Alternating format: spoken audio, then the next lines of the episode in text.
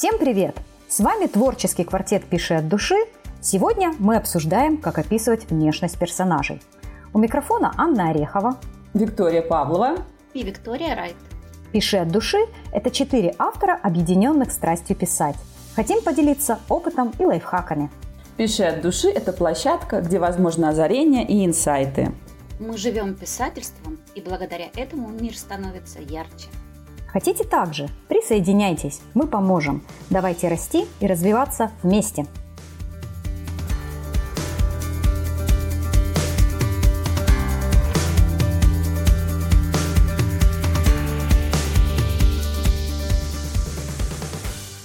Всем привет еще раз! Сегодня мы продолжаем обсуждать описательные сцены, и на этот раз поговорим о внешности персонажей, как ее описывать и как избежать ошибки. Давайте для начала выясним, вообще нужно ли описывать внешность персонажей, насколько это важно и насколько подробно нужно ее описывать.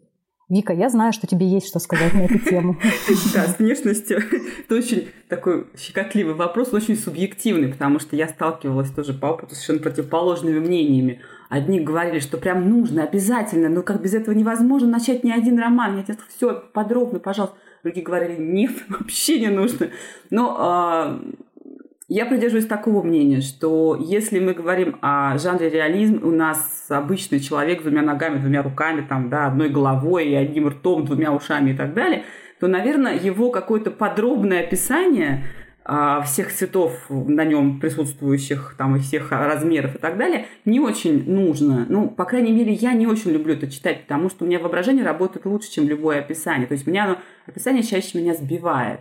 Ну, понятно, что в романтической литературе описания должны присутствовать большей частью. Ну, принято как бы их там рассматривать больше в романтике. То есть э, там, где сюжет построен из отношений полов, там описания имеют значение. Вообще, если а, на сюжет внешность влияет, то, наверное, нужно описать. Допустим, если там девушка хромая, это влияет на сюжет, да, наверное, это важно. Или там мужчина весь в шамах, да, это тоже, наверное, важно. Но если э, у нас вот обычный реализм и обычные люди, то, ну, мне вот, меня отвлекает. Я не очень люблю. Для меня большое значение имеет именно эмоциональное отношение персонажей друг к другу. То есть какой там герой будет, там, я не знаю, трехногий, трехлапый, пятиглазый, вообще не важно. В реализме. Да, там лысый или какой-то еще. Но а, важнее, как к нему относятся другие персонажи, как они воспринимают его, там, он им нравится, или он их отталкивает, или там они считают его привлекательным, или они считают его там редиской распоследней. Вот это вот важнее. То есть цвет глаз здесь меньше важен, нежели э, то, какой он эмоциональный след оставляет в других персонажей. Вот, наверное, для меня вот это важнее. Я как-то общалась с одним автором, нашим коллегой. А, он сказал такую классную фразу, я запомнила ее. Говорит, какая разница, во что одет ваш персонаж? Как там джинсы на нем, платье или еще что-то. Вот говорит, если mm-hmm. на героине говорит стальное платье, которое отражает там пули, которые в него выпускают, то говорит, да, надо, наверное, стоит упомянуть. Но если, говорит, на ней просто, говорит, джинсы и футболка, ну, как бы забудьте. Тоже мнение. Вита, а ты как думаешь? Не знаю, для меня следующая вещь. Во-первых, я не люблю, когда полностью отпускают вот эту вот вещь на э, читателя. А, когда я создаю своего героя, я его леплю от и до, да, я его вижу, я его воспринимаю, и я хочу, чтобы воспринимали именно его, а не какого-то левого чувака, который к книжке моей не имеет никакого отношения. Вот. Э, Собственница. Да, да, на этот счет это точно. Вот. Во-вторых, а, есть такая вещь, как достаточно. Господи, что в психотерапии есть понятие «достаточно», да, точно так же и в писательстве. Если этого достаточно, то это очень хорошо. А вот если это чрезмерно, тогда это плохо. А когда это вообще нет, это тоже плохо. Согласна. Вот а, это все должно быть направлено на цель, которая связана именно с сюжетом. Если требуется его описать более подробно, потому что потом это как-то выстрелит, значит, угу. надо делать так. Если это не связано, например, там, с ключевым недостатком физического плана, да, а, то это как бы, вернее, если это связано с этим, то это нужно описывать.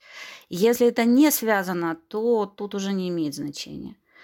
Ну или просто если это показывает черту характера, то, может быть, нужную черту характера. Это стоит делать.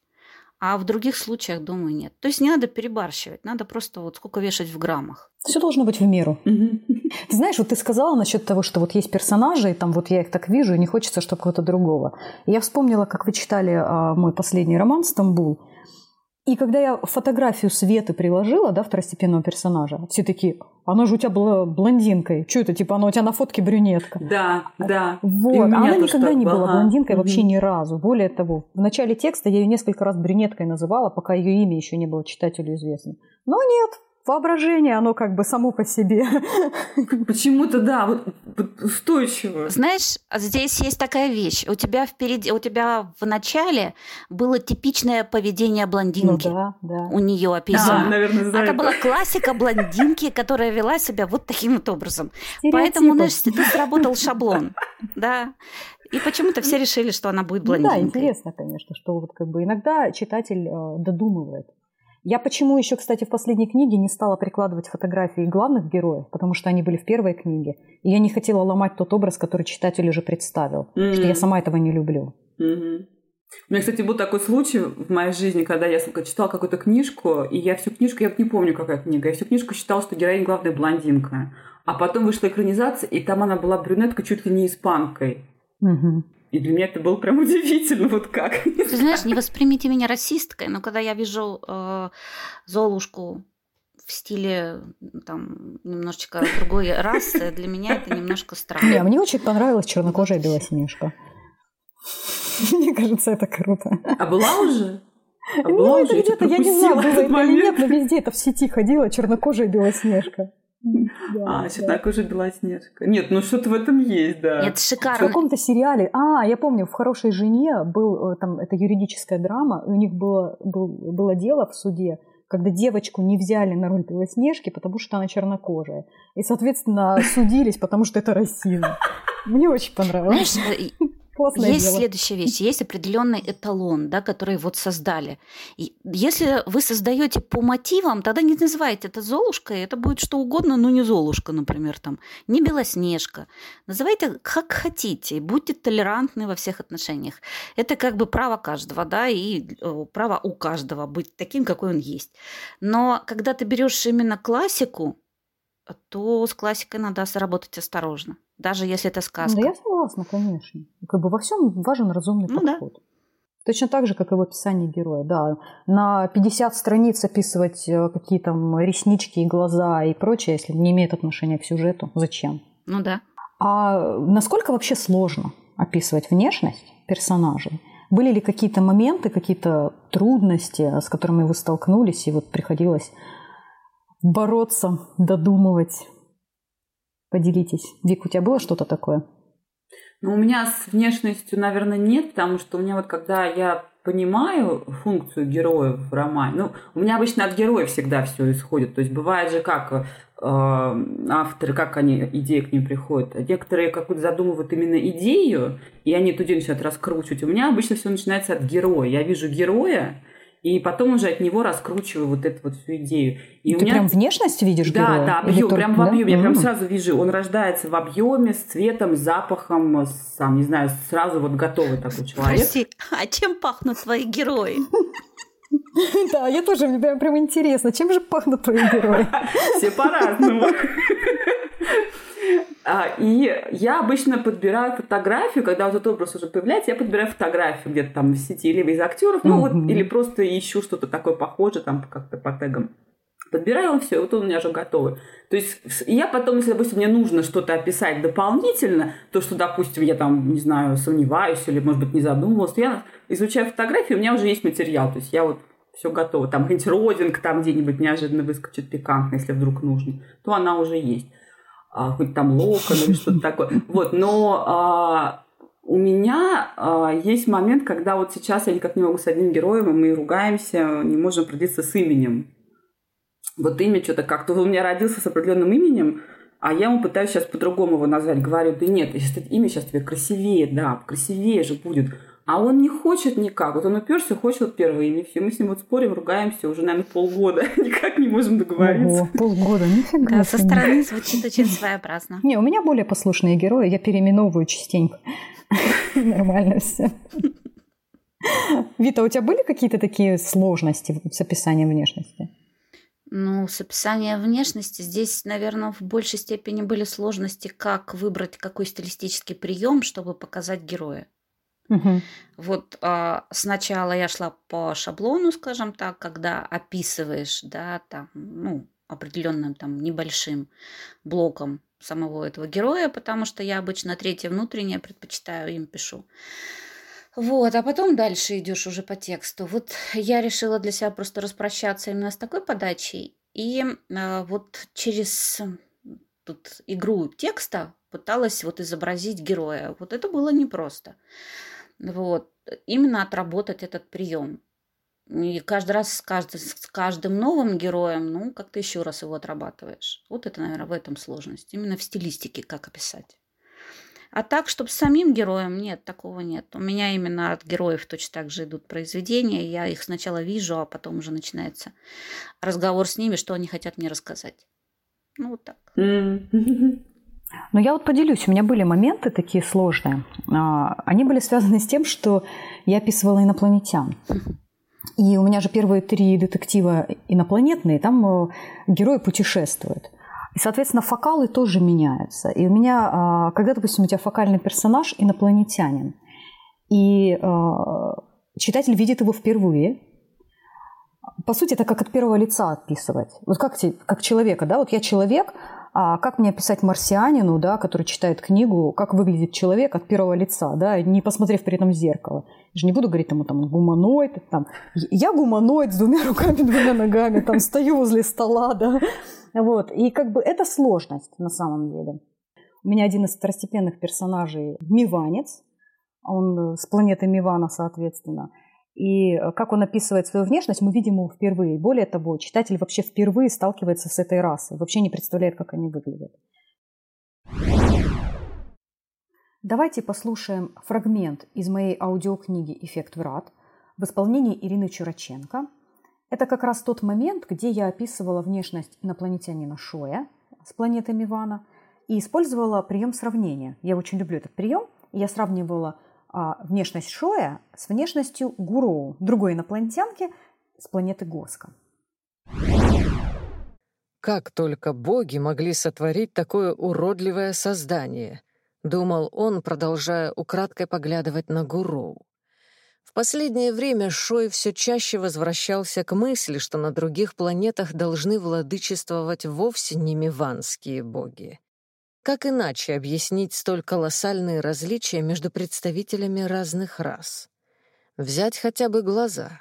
У него они маленькие, близко посаженные, практически скрытые, выдающимся вперед лбом и широкими коричневыми бровями.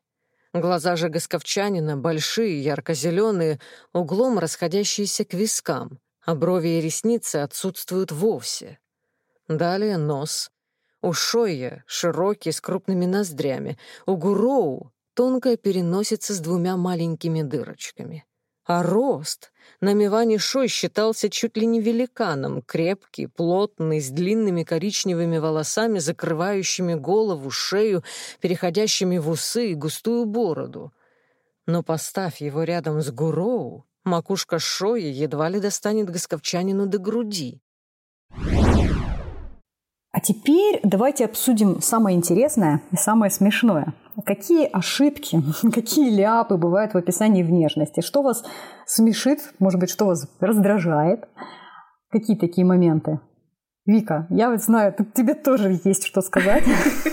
Ты любишь собирать ляпы? Да, да, люблю собирать ляпы. Ну, на самом деле, вот так из часто встречающихся вообще, из таких шаблонов, которые уже, ну, прям замучили совсем, это а, обычно, когда герой, заб... автор забывает, э, какого цвета глаза и волосы у персонажа, и там через 30 страниц меняет цвет там, да, или, mm-hmm. или рост, или там что-то, в общем, может поменять. Иногда бывает, что даже имя меняется. Такие имена бывают похожи. Там, например, там Деннис какой-нибудь с одной Н, с двумя Н, да, там, или как-то, или З на конце, или С на конце. Имя может поменять, да, и там цвет Слушай, глаз. вот этого не встречала ни разу, чтобы имя менялось. А я даже встречала. встречала в книжке от издательства, прямо на одной странице, там имя какое-то было Доминик, что ли, какое-то было сложное, вот не помню имя, или Николас какой-то длинный. И там вот прям вот наверху страницы было написано одно, а внизу страницы и буква была другая какая-то. Вот как имя такое, которое... Может, опечатка?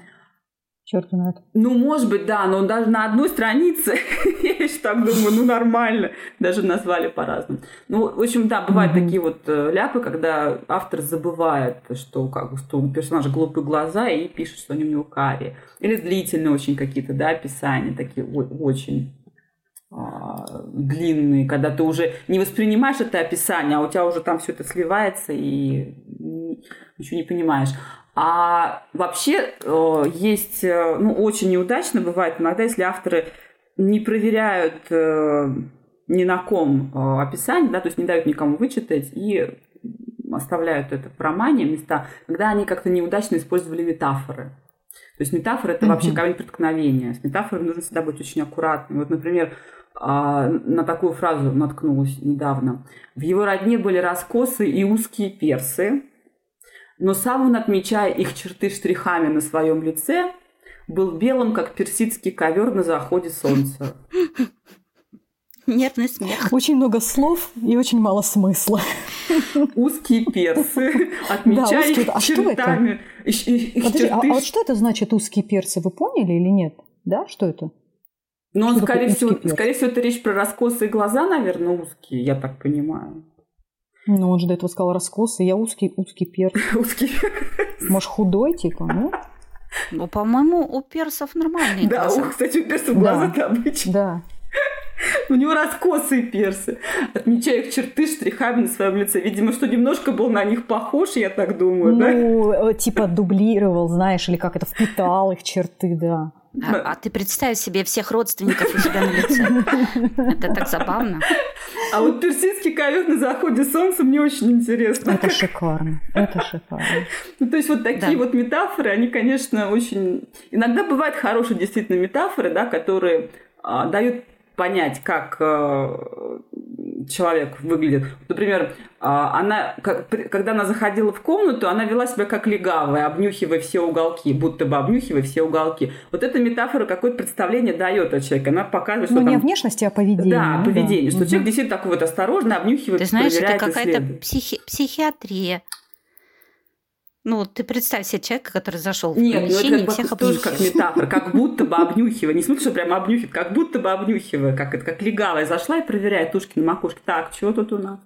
Вот, ну а, а персидский ковер на заходе солнца, я не знаю, что это должно ну, говорить. Конечно, дано смысл проверять, да, бессмысленная абсолютно метафора, которая никакой окраски не дает и никакой картинки не рисует. Да, да, то есть только сбивает еще больше, да. Или вот, например, такие бывают ошибки, как цвет его серых глаз напоминал зелень молодой незрелой листвы. Подожди, еще раз, цвет каких глаз? Цвет его серых глаз напоминал... Серых. А я просто, да, такая думаю, может, не послышала, что серых? Зелень молодой. Это листва Знаешь, когда-то в моем детстве далеком была такая фраза. А, шли две девушки, одна с косой, другая в яму упала. Нет, ты знаешь, это что-то про крокодилов было. Летят два крокодила, один зеленый, второй в Африку. Что-то да, да, да, что-то в этом роде. Это же из этого вот варианта как раз. Шикарно. Да. Но если с метафорами нужно очень осторожно. Да, метафоры бывают, они вообще очень сильным действием обладают, это как они эмоциональные чаще всего, но когда вот это вот или такое промахивание мимо смысла, то, ну да, не очень. Сложновато читателю бедному становится. Да, вот мы вначале говорили о том, что а, ну, как бы не надо избыточного описания, да, при этом скудного тоже не надо. Описание должно быть в меру. И для меня вот, э, не знаю, такая довольно резкая ошибка, которую я чаще всего не прощаю авторам, это когда по какой-то причине они дают скудное, допустим, описание героя и забывают что-то настолько важное в его внешности, что потом mm-hmm. ты читаешь в середине книги, и так серьезно, так он что, в очках, что ли? Или там, а, он глухой, оказывается, да, он тебе, да, хромой и так далее, да, что меняет всю вот эту картинку. Но еще хуже, mm-hmm. когда автор потратил три страницы на то, чтобы внешность персонажа описать, а про то, что у него там нет ноги, забыл почему-то упомянуть, да, тоже. Я считаю, что это такой серьезный ляп. Не стилистически, а скорее логически. Ну да, да. Ты знаешь, вот из разряда ляпов это когда героя описывают а, уже где-то так вот ближе к к, драматической ситуа- ситуации, да, вот именно в ту сторону. Mm. Как ну, хорошо, это не кульминация. Да, кульминация это было вообще, конечно, вещь очень интересная, потому что действительно это достаточно критично, когда автор манипулирует на самом деле читателям тем, что э, подкидывает э, там всякие нюансы, связанные с героем, знаешь, э, на самом деле, ну, без э, обоснования, без смысла. Он просто таким образом, ну, как бы вот ему нужно, чтобы он был без ноги, потому что он не знает, как расписать эту ситуацию иначе. Он сделал его без ногих. Там, хрясь по правой, не, не то отрубили, да, хрясь по левой, да.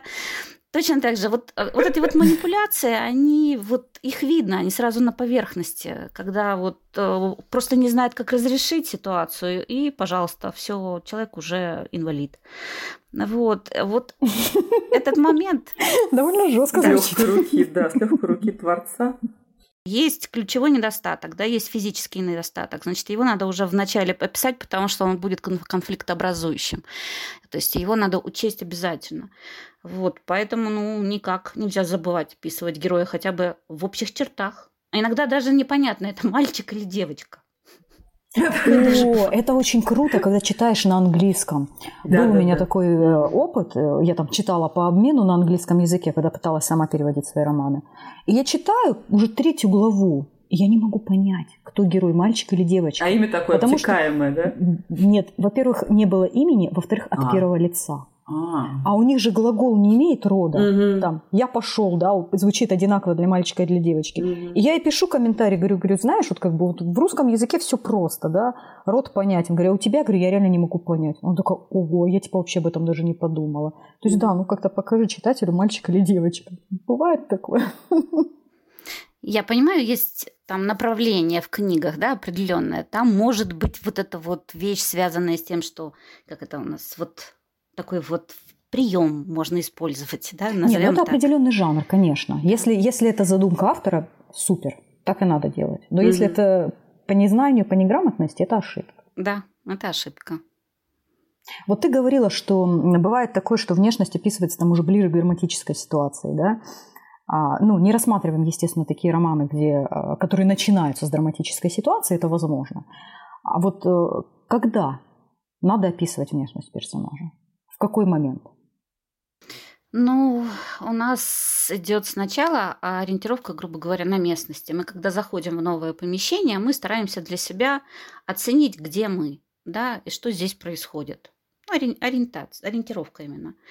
Вот. И э, вот когда этот момент прошел, да, немножко э, ты понял там место, пространство, что это такое вообще, что где происходит, да, и потихоньку начинается появление персонажей. И уже можно давать в этот момент небольшие, но хотя бы намеки на то, что это, кто это, что это, как он выглядит. Mm-hmm. То mm-hmm. есть там буквально это, можно сказать, уже первая глава. Да и уже mm-hmm. в прологе можно какие-то вещи дать относительно того же пола, да, если он есть этот полок. Если он есть. Я вот считаю, что надо внешность описывать как можно раньше. Просто для... Если вначале не описал, лучше потом не описывать. Просто чтобы не ломать картинку, которая сложилась у читателя. Конечно, нужно описывать обязательно, но гораздо хуже будет, если ты это сделал в середине книги. Вика, ты как думаешь, когда надо описывать внешность? Ну, я вот тоже сейчас задумалась по поводу первого лица, например, да, если мы видим от первого лица повествования, то топорно смотрится всегда, если с самого начала вот геро- героиня просыпается, смотрит на себя в зеркало и там описывает свои ну, это штамп уже, да. и так далее. А это очень топорно. Этого, я стараюсь этого избегать. Ну, и, это штамп. Да, это такой штампище, что это просто вообще ужас. Но э, все равно можно показать внешность этой героини, если нам нужно, или героя, даже в самом начале. Даже если мы начинаем с того, что он просыпается утром, я не знаю, обыграть в той одежде, которую он надевает на себя, там, надевает, да, пароним, mm-hmm. надевает. А обыграть как-то, может быть, в вещах, которыми он пользуется, там, я не знаю, расческу, которая там на ней волосы запутались темные, там еще что-то. То есть как-то обыграть через какие-то элементы окружения, через тех людей, которые его видят этим утром. А, там что-то опять, опять волосы у тебя торчат в разные стороны, что-то не причесался, да, то есть, ну, как-то вот через, э, через взаимодействие с окружением, вот это лучше всего угу. будет. Не просто он пришел на себя в зеркало смотрит, да, вот какое-то взаимодействие должно рождаться. Ну, вообще, да, описание внешности от первого лица, да, или если мы описываем персонажа от третьего лица, но он является фокальным, это довольно сложно, потому что, да. ну, мы же по, по сути смотрим, заглядываем в мысли героя, и угу. герой не просыпается с утра с мыслью о том, э, как мне повезло родиться голубоглазой блондинкой да, с пухлыми да. губками. Хотя, конечно, возможно, но вряд ли каждое утро, да? Ну, это тоже определенный характер, да, тогда. Да. И э, э, вот я прям выстраивала для себя систему, как описывать персонажа, потому что я пишу именно от третьего лица, от фокального, и придумывала постоянно, как бы так вот описывать персонажей, чтобы это было по-разному, чтобы это было интересно, чтобы это mm-hmm. не было штампов. Вот. А поделитесь, у вас есть какие-то лайфхаки на это? Вид, ты же ну, от третьего лица пишешь. Да, пишу от третьего внутреннего. Здесь следующий момент. Как бы существует несколько типов э, описания героя. Значит, это портрет описания. Это вот когда мы перечисляем да, черты. Есть портрет сравнения. То есть, когда мы переделаем параллель с другим образом, совершенно угу. другим образом. Есть портрет впечатления. Значит, это когда идет ассоциация о герое и дается от лица другого персонажа. Есть характерологический и психологический портрет. Вот эти вот разновидности. Я для себя а, выбрала в большей степени такой характерологический. И а, вот в отрывке, а, который прочитает Андрей Финагин, озвучивавший мою книжку, вот там как раз именно вот этот момент. Там есть еще немножечко эмоционального, вот этого психологического портрета. Вот через эти моменты. Но каждый раз для себя под каждого вот, героя я пытаюсь найти. Потому что есть э, градация по героям, да, тут еще от этого еще зависеть будет, как будет описываться герой. Ну и тут вот эту вот сцепку пытаюсь сделать между э, внешностью и характером. То есть некоторые черты э, внешности, они именно тесно связаны с характером. Интересно. Давайте послушаем. Стан хотел было посмотреть, кто столь азартен, но пришлось поддерживать свою спутницу под локоть. Илья подпрыгивала на носочках, цокая каблуками о каменную плитку пола. Без них она доходила Стану лишь до плеча. Нельзя сказать, что он был очень высоким. Не очень, но высоким. Ее низкий рост — не его проблемы. Они должны смотреться гармонично. Это главное требование. И Леня решила проблему модными туфлями с высоким каблуком, но теперь приходилось контролировать ее, чтобы не убилась. Он убедился, что Иле падать не собирается, отступил на полшага и огляделся. Вокруг гудел взбудораженный народ, даже невозмутимый Джанг Саяски, раскосый золотистой песочной кожей потомок морских эльфов Миреев, топал ногой и громко хлопал в ладоши. Стан тихо фыркнул. Столько азарта он испытывал только в нескольких случаях когда искал раритетную артефактную шпагу для коллекции, когда наблюдал за гонками на драконах и когда обхаживал очередную красавицу. «Да, еще чуть-чуть!» Голос притягивал его, как песня Вельды, речного духа, заманивающего рыбаков. Стан отступил еще немного, так, чтобы не потерять из вида Илья.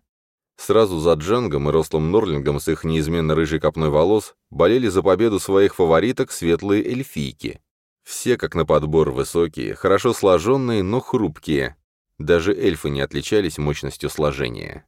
Не то что потомки высших эльфов. Крепкие, широкоплечие, с хорошей фигурой и внешностью. В этом Стан убеждался каждый раз, когда смотрел на себя в зеркало. Да, и сколько он слышал от женщин, что его серо-мизурдовые глаза звезды пронзают насквозь. Стан терпеть не мог пафос, но в чем-то они были правы. Ни у кого на Терриме, кроме четырех королевских семей, нет таких глаз.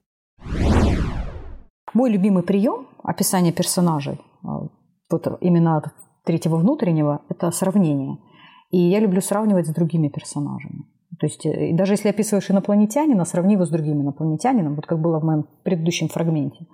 И внешность э, героев э, в реализме – тоже частенько можно описывать через сравнение. Вика, я знаю, что ты тоже, да, любишь этот прием? Да, я люблю именно прием сравнений, когда у меня вот я от первого лица пишу вот сейчас в основном, ну от третьего бывает тоже реже, и я стараюсь описывать, когда моя сравнивает себя с кем-то, или ее, она себя сравнивает, допустим, в мыслях с кем-то, а, или же ее кто-то в диалоге сравнивает с кем-то. И так мы узнаем там о ее цвете волос, о ее цвете глаз, о ее там росте и так далее, там о ее ловкости и все вот это. То есть мы это можем узнать именно из диалога или из каких-то ее мыслей. Ну, mm-hmm. зеркало у меня, кстати, тоже был прием, когда у меня героиня стриглась и красилась. там тоже было зеркало. вот, но там без зеркала сложно, сложновато ей было бы подстричься и покраситься, поэтому пришлось зеркало ввести. Вот, ну вот, но я тоже стараюсь это делать именно э, через сравнение с кем-то. Я вообще люблю, когда авторы берут какой-то штамп, например, тоже зеркало, да, но используют его по-новому, и этот штамп превращается в такую изюминку. И ты как бы так можешь э, оценить мастерство коллеги, и такой думаешь, о, прикольно. Вроде бы зеркало, но здесь это не смотрится каким-то клише избитым, а так раз интересно подано. Я помню, по-моему, у Лукьяненко был этот прием с зеркалом, но там а, тоже, по-моему, инопланетянин, и он смотрелся не в зеркало, а видел свое отражение в космическом корабле. Mm-hmm. Что-то типа такого. Ну, тоже интересно. Было так немножко интересно подано. Mm-hmm. Когда я знакомилась с Реном, читателем уже подросшим Реном, я помню, э, это самое, он в банке был, э, там переводил деньги э, за как раз Дагу когда покупал. Вот там он себя угу. видел в этом самом. В клинке, в металле, в этой, в рапире. В чем? Нет. Нет, нет, он видел в там самом в банковских вот этих вот эти стеклянные э, сам, ячейки, что разделяются. Вот он а, видел себя а. в этом. Ну по сути как в витрине, да, можно сказать, отражение, только ну не зеркало, да. Угу. Угу. Вот, ну, кстати, да. тоже интересно, да, мы все с вами пишем по сути серии книг. И наши герои из романа в роман путешествуют. И э, довольно сложный момент, э, нужно ли, довольно сложный вопрос, я бы сказала, нужно ли в каждой книге описывать своих персонажей заново, а, потому что ну, я в свое время прям очень сильно тоже этим заморачивалась. Почему? Потому что есть э, читатели, которые начали с первой книги, есть читатели, которые начали со второй книги. Вот. А я вообще стараюсь писать так, чтобы у меня каждую книгу можно было читать как отдельную историю, там, ну, вот, э, именно отдельный детектив. Они вроде бы все связаны, но каждую отдельную. И поэтому я для себя приняла решение, что я в каждой книге внешность описываю. Mm-hmm. И это, конечно, тот еще головняк, потому что ты же не будешь одинаково описывать в каждой книге. А как у вас вообще? Есть ли такая проблема? Вик? Ну, у меня серия такая, что мне нужно последовательно читать, то есть мне а, каждую отдельно не получится. Там каждый раз события зависят от предыдущей истории. Вот поэтому, наверное, в моем случае это не сработает. Но у меня героиня меняла внешность, ну, то есть она как бы росла, она менялась, и внешность у нее тоже менялась. А, она в первой книге была с длинными волосами, потом во второй она подстриглась, покрасилась. Я это показала в сцене, где она, собственно, это делала, потому что она меняла как бы себя, хотела полностью изменить жизнь. А в третьей книге спустя три года у нее волосы отросли, и я показала это в диалоге, когда ей сказали, вот, надо же, ты выглядишь как в день нашей встречи, да, у тебя снова отросли волосы.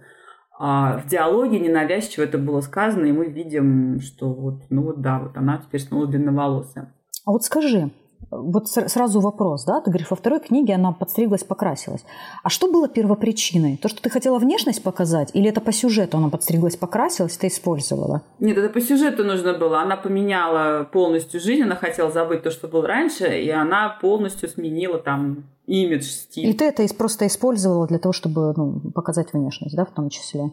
Да, я это использовала вполне осознанно, да, и даже показала реакцию других персонажей на вот это вот изменение. Угу. Но есть такое понятие, что героя раскрывают через э, динамический портрет. Динамический портрет – это а, короткое описание героя с акцентом на детали и э, именно психологию. И здесь уже э, герой видится как меняющаяся, развивающаяся личность. Да, мы там имеем свойство стареть, там, мы имеем свойство менять свою внешность, угу. да, это связано с какими-то ключевыми событиями. Вот, и получается, что вот эта динамика показывает человека в движении. Угу, это как угу. раз вот ко всему к этому. Да, я тоже люблю это использовать. Угу. Вот особенно вот это вот, э, то, что у меня героиня там потеряла слух, потом у нее там была операция, ей пришлось на лысо побриться. Да, это тоже динамика, угу. да? да? Волосы да. растут у нее в каждой книге все сильнее и сильнее. Для нее это, ну, как бы проблема. Угу. Это вот что касается главных героев, да, главных героев романа. А если говорить о второстепенных, опять же, э, даже не обязательно тех, которые из книги в книгу путешествуют. Вообще вот появился у вас второстепенный персонаж а, в романе – Насколько важно показать читателю его внешность? Я считаю, что важно. Здесь э, детализация зависит от того, насколько важен этот герой в сюжете, вот, и как он дальше сыграет какую роль. Но иногда я, например, э, люблю э, третьестепенных даже персонажей. Статистов, сделать да, каких-нибудь. Да, таких статистов. Сделать какими-нибудь такими необычными. Угу. Чтобы такие были вкрапления, такие как бусины. Это как у меня э, в книге а, второй, по-моему, где как раз э, Рен покупает Дагу, он покупает очень своеобразного художника. Угу. Вот, который предлагал ему масочку. И когда а, я помню, Вика да, да, да, да. Да, Бетта Ридила в момент как раз разгара. Масочка, да. Да, и масочка вызывает даже нервный смех. Да, но когда я ее писала, об этом еще даже ковиде и вообще ничего не было. Вот. Ну, вот такие вот элементы я люблю использовать. Ярких, необычных, э, там, с какими-нибудь дефектами речи. Вот что-то такое вот забавное. Угу. Даже очень. Вот. У меня такой же есть кобальт который будет э, связан с серебряной иглой. Вот. Ну, нравится мне. А относительно второстепенных, а, тем более еще сюжетообразующих, это как бы обязательно. А, главное набрать такие маркеры, которые дают возможность, во-первых, идентифицировать героя, чтобы сразу понять, кто угу. это, да, по ходу сюжета. Вот. Плюс, если они важны для сюжета, они должны быть целостными не в варианте там законченности образа, да, а именно целостности образа. Дальше там можно дорисовать, там до плеч у него волосы или там длиннее, это уже дело каждого, да. Но хотя бы цвет этих волос, да, и фактуру как таковую можно показать. Угу. Хотя бы как-то. Так, чтобы уже можно было там даже вписывать, да, мелькнул там хвост, вот, очень знакомую по цвету. Надо быстренько туда отправиться. Mm-hmm. Ну, что-нибудь в этом роде. Mm-hmm. Так что вот я считаю, что надо. Я вообще заметила у себя в книгах, что чем ну, не обязательно это правило, но есть такая тенденция. Чем меньше роли персонажа, тем ярче я ему даю какие-то детали. Вот mm-hmm. те, которые э, встречаются, допустим, там один-два раза, а, я им даю какую-то одну яркую деталь, просто чтобы действительно, как ты говоришь, идентифицировать. Чтобы вот сложилась небольшая картинка. Второстепенные персонажи, я их тоже э, описываю, внешность, я считаю, что это очень важно. И даже частенько я их описываю э, чуть более э, глубоко, чем главных героев. Опять же, для того, чтобы... Ну, с главным героем мы постоянно. Мы его видим, мы его чувствуем, мы к нему привыкаем. А второстепенный персонаж, он встречается вот, по ходу сюжета, и важно дать читателю понимание, кто это да, вот в данный момент. И не будет постоянно по имени называть, причем имя может забыться. А там рыжеволосая, да, например, там, вот как ты говоришь, цвет хвостика. Или там толстяк, там лысый кто-то. Вот э, это тоже дает свою картину. Угу. Я, я столкнулась вообще вот с э, проблемой большого количества второстепенных героев во второй книге, во втором пристанище, потому что у меня там действительно было много героев, и я считала, что их нужно как-то идентифицировать, иначе они все вот запутаются у читателей, и он просто их не различит, потому что такая безликая масса. И я их наделяла... Еще мужики все. Я, да, я их наделяла одной или двумя а, такими очень яркими чертами, по которым их все различали. Там вот я уже рассказывала об этом на а, вот подкасте про книжку про свою, да, что там у меня один был бабник с татуировкой там на пол тела, там, а другой был ирландец рыжий, и любитель выпить от него сильно алкоголем пахло, третий был очень огромный, такой прям бомбал, высокий, мускулистый, такой здоровый, прям вообще там Халк. А, там третий все время усы, четвертый усы все время дергал, то есть я как-то старалась их а, ну, идентифицировать так, чтобы читатель понимал, о ком идет речь, потому что они, каждый из них сыграл какую-то свою маленькую роль в сюжете, и важно было ну, не перепутать, что это, вот, вот этот человек сыграл в данный момент эту роль, а не другой, да, это тоже было важно. А вообще я, э, ну, так как я пишу от первого лица, у меня есть, конечно, я считаю, что в этом случае первое лицо, оно даже, даже дает больше возможностей, когда фокал первого лица оценивает чью-то внешность через вот себя, через свои эмоции проносит, это наоборот даже вот как-то а, преимущество дает первому лицу, как мне кажется, не знаю. Вот я прям люблю вот именно первое лицо и, и те а, возможности, которые оно мне предоставляет. Мне кажется, здесь э, третье внутреннее, оно ничем не отличается от первого, на самом деле. Ты также через себя пропускаешь, также эмоции выдаешь. Ну да. Вот я не, не вижу разницы, вот если честно. Да, но оно как-то более интимное первое лицо, не ну, знаю. Кажется, ну, нет. Да, третье тоже, конечно, дает возможность. Ну, э, прочитай нам какой-нибудь фрагмент, где ты описывала второстепенного персонажа. Да, вот у меня есть такой как раз момент, э, когда отец показывает э, Терезе э, фотографии ее матери и ее дяди. Шон встал, подошел к своему портфелю на диване и достал оттуда папку. «Это твоя мать». Он вытащил фото светловолосой женщины и положил на стол. Прозрачные голубые глаза, длинные светлые волосы, белая кожа, тонкая шея. Так и хотелось сказать «голубая кровь». Она была одета в синее блестящее платье с глубоким декольте и сидела на розовой кушетке в большом сверкающем зале, похожем на бальный. Женщина показалась мне невероятно красивой. Конечно, вся моя заурядность всего лишь неудачная копия прекрасного шедевра. Даже с цветом волос природа промахнулась. У меня они каштановые. А это Виктор Маркиз Лауенбургский. А, отец положил другую фотографию. Фотографии смотрел представительный господин с идеальной стрижкой и аккуратной бородкой. Он держал в руке бокал и улыбался, но будто для того, чтобы продемонстрировать превосходство и убедить любого в своей правоте. Так улыбаются, когда хотят казаться снисходительными к чужой глупости. Фотография явно была сделана на званом вечере. Вокруг стояли мужчины в смокингах и женщины в вечерних нарядах. Я разглядывала лица матери, и маркиза не могла поверить, что мы родственники. Они же из совершенно другого мира. Хм. Слушай, прикольно. У тебя получается, ты описываешь внешность двух персонажей, еще и параллельно используешь прием, чтобы описать обстановку, и сравнение для того, чтобы показать э, внешность э, Терезы. И да, через ее отношение к ним, как бы немножко ее характер тоже показывается. Ну, чуть-чуть, да, черты. Да, да. Ну, мне понравилось, да. Интересно. Стараюсь емко всегда, да, описывать. Я вот не люблю действительно какие-то размазанные такие длинные описания. Я стараюсь емко. Хотя, ну, по-разному бывает. Иногда и размазываюсь, наверное. У меня есть беты, которые всегда мне скажут, так, Вика, зачем так много описаний? Вика такая послушала всегда беты, сделала по-своему. Вот и я же об этом. Так, мы сегодня обсудили как описывать внешность персонажей, не только главных, но и второстепенных, как подавать внешность от первого лица, от третьего лица, какие бывают ляпы, какие бывают приемы. И в заключение я, наверное, хочу сказать нашим слушателям, что очень важно давать э, описание, которое вы сделали на вычетку, чтобы вот как Вика приводила, например, с метафорами, чтобы вот такого не получалось бледного ковра. Поэтому пишите на эмоциях, потом перечитывайте сами и обязательно давайте бета-ридерам, чтобы они тоже оценили.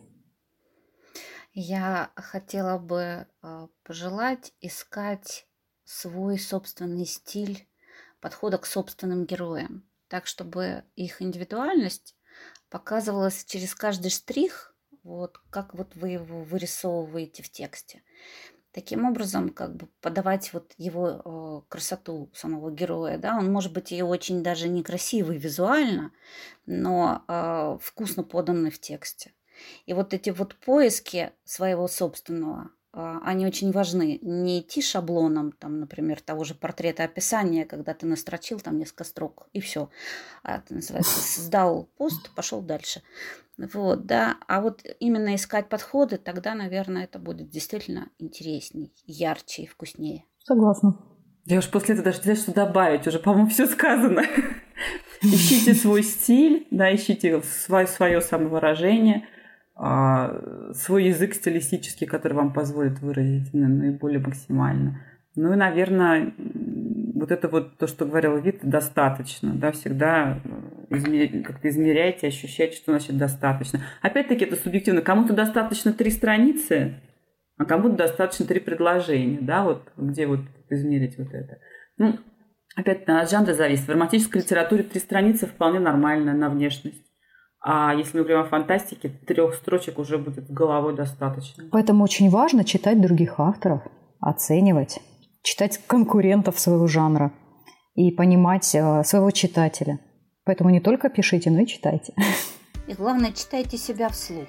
Если вы начали зап- э, э, запинаться, вот как я сейчас запинаюсь, да, и если вы начали уже засыпать самостоятельно, когда вы прочитали наконец-таки все описание, которое Значит, что-то пошло не так. Да, что-то пошло не так явно. Да, все метафоры в описании внешности лучше проверяйте на ком-то еще. Бедные подобные люди. выложить в сеть.